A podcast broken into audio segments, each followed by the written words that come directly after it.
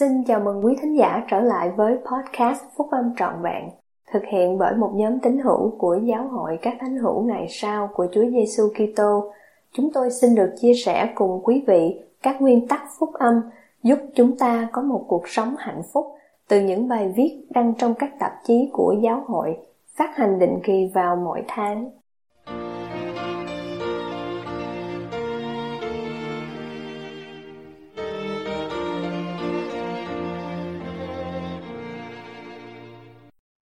Bài nói chuyện Một cờ hiệu của các dân tộc Bài của anh cả Jeffrey R. Holland thuộc nhóm túc số 12 vị sứ đồ trong phiên họp trưa Chủ nhật Đại hội Trung ương tháng 4 năm 2011 của Giáo hội các thánh hữu ngày sau của Chúa Giêsu Kitô.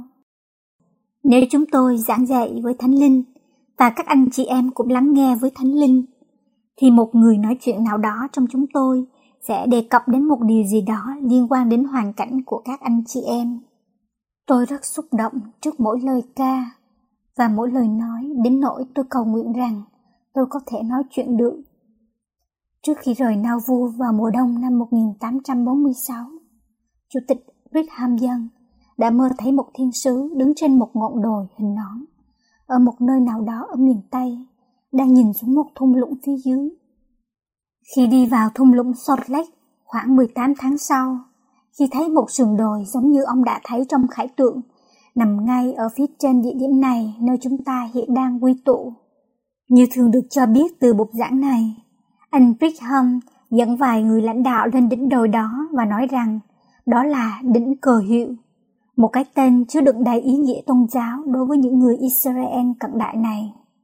2.500 năm trăm trước, tiên tri Esai đã nói rằng trong những ngày sau cùng, núi của nhà Đức Giê-hô-va sẽ được lập vững trên các đỉnh núi, và ở đó Chúa sẽ dựng một cây cờ cho các nước, vì thấy rằng giây phút ấy trong lịch sử là một phần ứng nghiệm của lời tiên tri đó. Các vị thẩm quyền trung ương đã mong muốn dựng lên một loại cờ nào đó để làm cho ý tưởng về một cờ hiệu của các dân tộc trở thành đúng nghĩa. Anh cả Heber C. Kimball đã đưa ra một cái khăn tay màu vàng. Anh Brigham cột cái khăn tay đó vào một cây gậy do anh cả Willard Richards cầm và rồi cắm cây cờ tạm thời xuống đất, tuyên bố rằng thung lũng Great Sonlet và các ngọn núi xung quanh là nơi đã được tiên tri rằng lời của Chúa sẽ phán ra từ đó trong những ngày sau. Thưa các anh chị em, các đại hội trung ương thường niên và bán niên này tiếp tục với lời tuyên bố từ ban đầu đó cùng thế giới. Tôi làm chứng rằng những diễn tiến của hai ngày qua là một bằng chứng nữa như lời bài thánh ca của chúng ta. Kìa xem, ngọn cờ Sion đã được phất lên và chắc chắn ý nghĩa đôi của từ ngọn cờ được đưa ra với chủ ý. Không phải là tình cờ mà các sứ điệp trong Đại hội Trung ương được in trong ấn bản tiếng Anh của tạp chí có tên giản dị, cờ hiệu, Ensign. Khi đại hội của chúng ta sắp kết thúc, trong những ngày tiếp theo sau đại hội này, tôi yêu cầu các anh chị em hãy suy ngẫm không những về các sứ điệp mình đã nghe, mà còn về chính đại hội trung ương là một sự kiện phi thường, độc nhất vô nhị. Hãy suy ngẫm về việc chúng ta với tư cách là các tín hữu ngày sau, tin rằng các đại hội là như thế, cũng như việc chúng ta mời thế gian nghe và quan sát các đại hội. Chúng ta làm chứng cùng mọi quốc gia, sắc tộc, sắc ngữ và dân tộc rằng Thượng Đế không những hằng sống, mà Ngài còn phán bảo những lời khuyên dạy mà các anh chị em đã nghe dưới sự hướng dẫn của Đức Thánh Linh là ý muốn của Chúa, lời nói của Chúa, tiếng nói của Chúa và quyền năng của Thượng Đế cho sự cứu rỗi dành cho thời kỳ và trong thời đại của chúng ta. Có lẽ các anh chị em đã biết rằng không có người nào nói chuyện ở đây đã được chỉ định cho một đề tài, ngoại trừ những trường hợp rất hiếm. Mỗi người phải nhịn ăn và cầu nguyện, nghiên cứu và tìm kiếm, viết đi viết lại bài nói chuyện của mình cho đến khi họ chắc chắn đề tài của họ là đề tài mà Chúa muốn họ trình bày cho đại hội này. Vào lúc này, bất kể ước muốn riêng hoặc sở thích riêng của họ là gì đi nữa.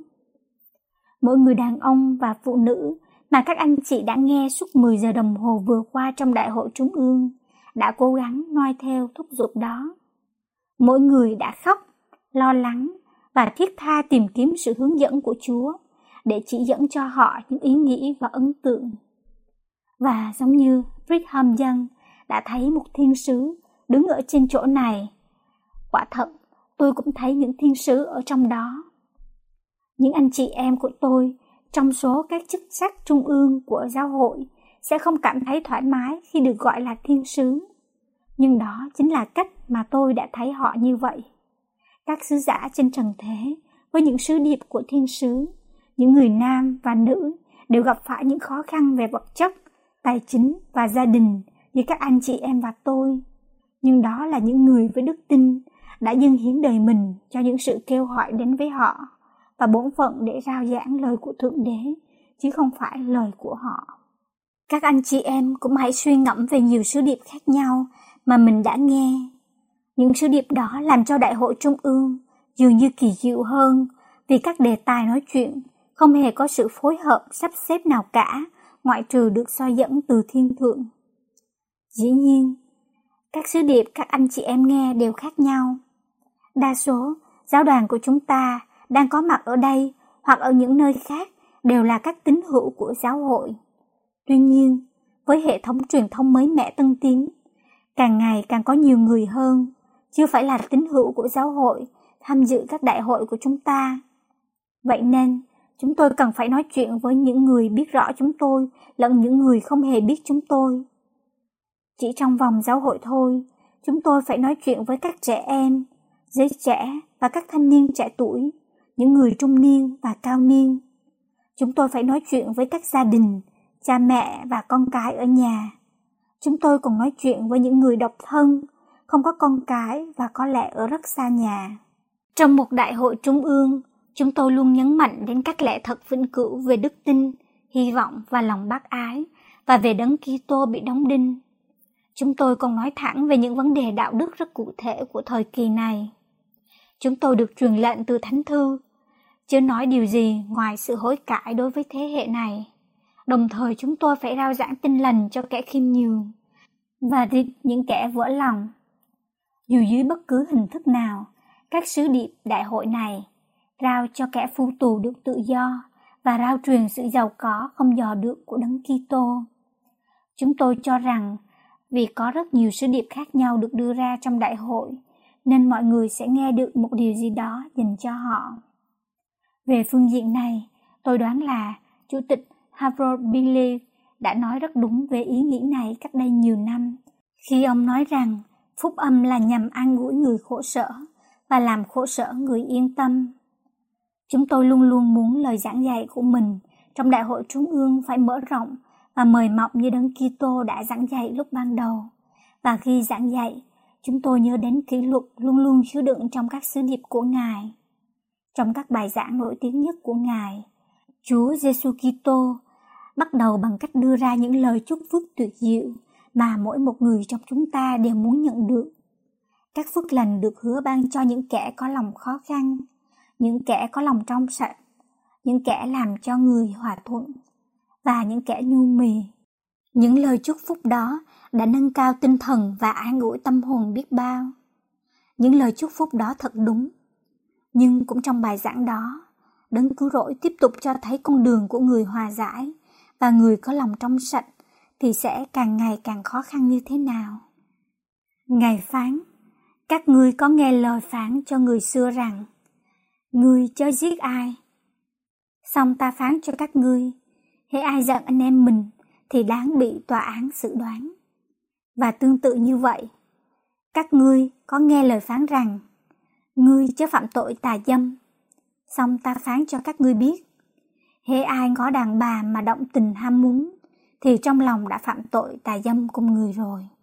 Hiển nhiên, khi chúng ta trở thành các môn đồ tốt hơn, thì chúng ta được kỳ vọng nhiều điều hơn, cho đến khi chúng ta chạm trán với điều đòi hỏi cao, đáng sợ, được nói đến trong bài giảng anh cả Christopherson mới vừa đưa ra.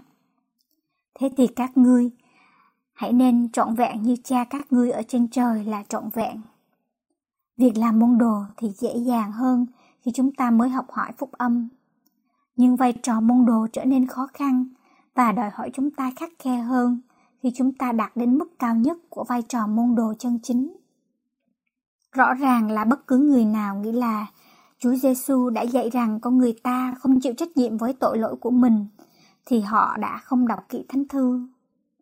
Không đâu, khi nói về vai trò môn đồ thì giáo hội không phải giống như một nhà bán hàng đồ ăn nhanh mà chúng ta có thể đặt mua bất cứ thứ gì mình muốn. Một ngày nào đó, mọi đầu gối sẽ phải quỳ xuống và mọi lưỡi sẽ phải thú nhận rằng Chúa Giêsu là đấng Kitô và sự cứu rỗi chỉ có thể từ đường lối của Ngài mà đến thôi. Mặc dù chúng tôi muốn rao giảng một cách thích hợp về các lẽ thật phúc âm nghiêm khắc lẫn nhẹ nhàng trong đại hội trung ương. Nhưng xin hãy yên tâm rằng, khi nói về những đề tài khó thì chúng tôi hiểu rằng không phải là mọi người đều đang xem hình ảnh sách báo khiêu dâm hoặc tránh kết hôn hay có những mối quan hệ tình dục vô luân. Chúng tôi biết rằng không phải mọi người đều vi phạm ngày sa bát hoặc làm chứng dối hay ngược đãi người phối ngẫu.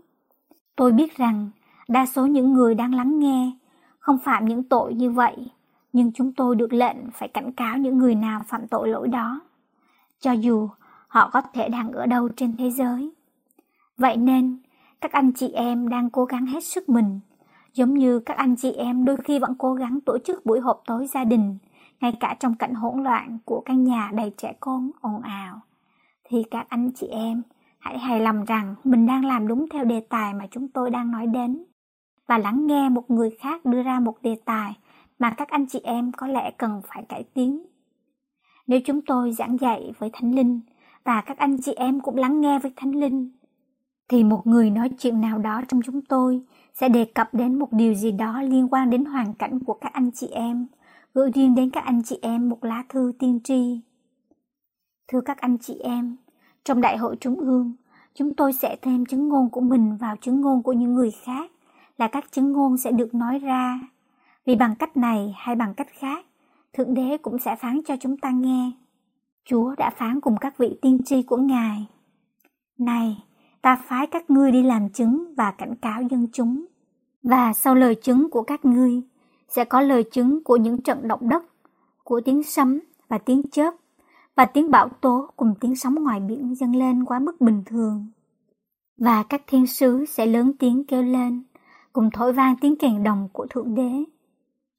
Giờ đây, các thiên sứ trên trần thế này, tới bục giảng này, theo cách thức riêng của họ, đã thổi vang tiếng kèn đồng của Thượng Đế. Mỗi bài giảng đưa ra đều luôn luôn có ý nghĩa là một chứng ngôn về tình yêu thương, lẫn một lời cảnh cáo. Giống như thiên nhiên sẽ làm chứng với tình yêu thương, lẫn lời cảnh cáo trong những ngày sau cùng. Trong một vài phút nữa, Chủ tịch Thomas S. Monson sẽ tới bục giảng này để bế mạc đại hội hôm nay. Tôi xin được nói một vài điều về người đàn ông yêu quý này, vị sứ đồ trưởng và vị tiên tri của thời kỳ chúng ta hiện đang sống.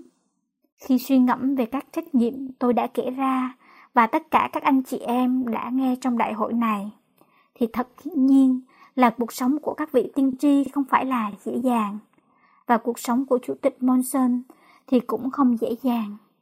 Ông đã đặc biệt nói đến điều đó tối hôm qua trong buổi họp chức tư tế. Ông được kêu gọi làm sứ đồ vào năm 36 tuổi. Con cái của ông lúc đó được 12 tuổi, 9 tuổi và 4 tuổi. Chị Monson cùng mấy đứa trẻ đó đã dâng hiến người chồng và người cha của họ cho giáo hội, cũng như các bổn phận trong giáo hội đã hơn 50 năm.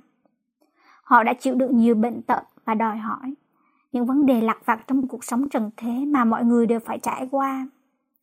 Chắc chắn trong tương lai, họ cũng sẽ phải trải qua một số vấn đề nữa. Nhưng Chủ tịch Monson vẫn luôn luôn vui vẻ và chịu đựng tất cả những điều đó. Không có điều gì làm cho ông cảm thấy thất vọng cả. Ông có một đức tin và sức chịu đựng phi thường.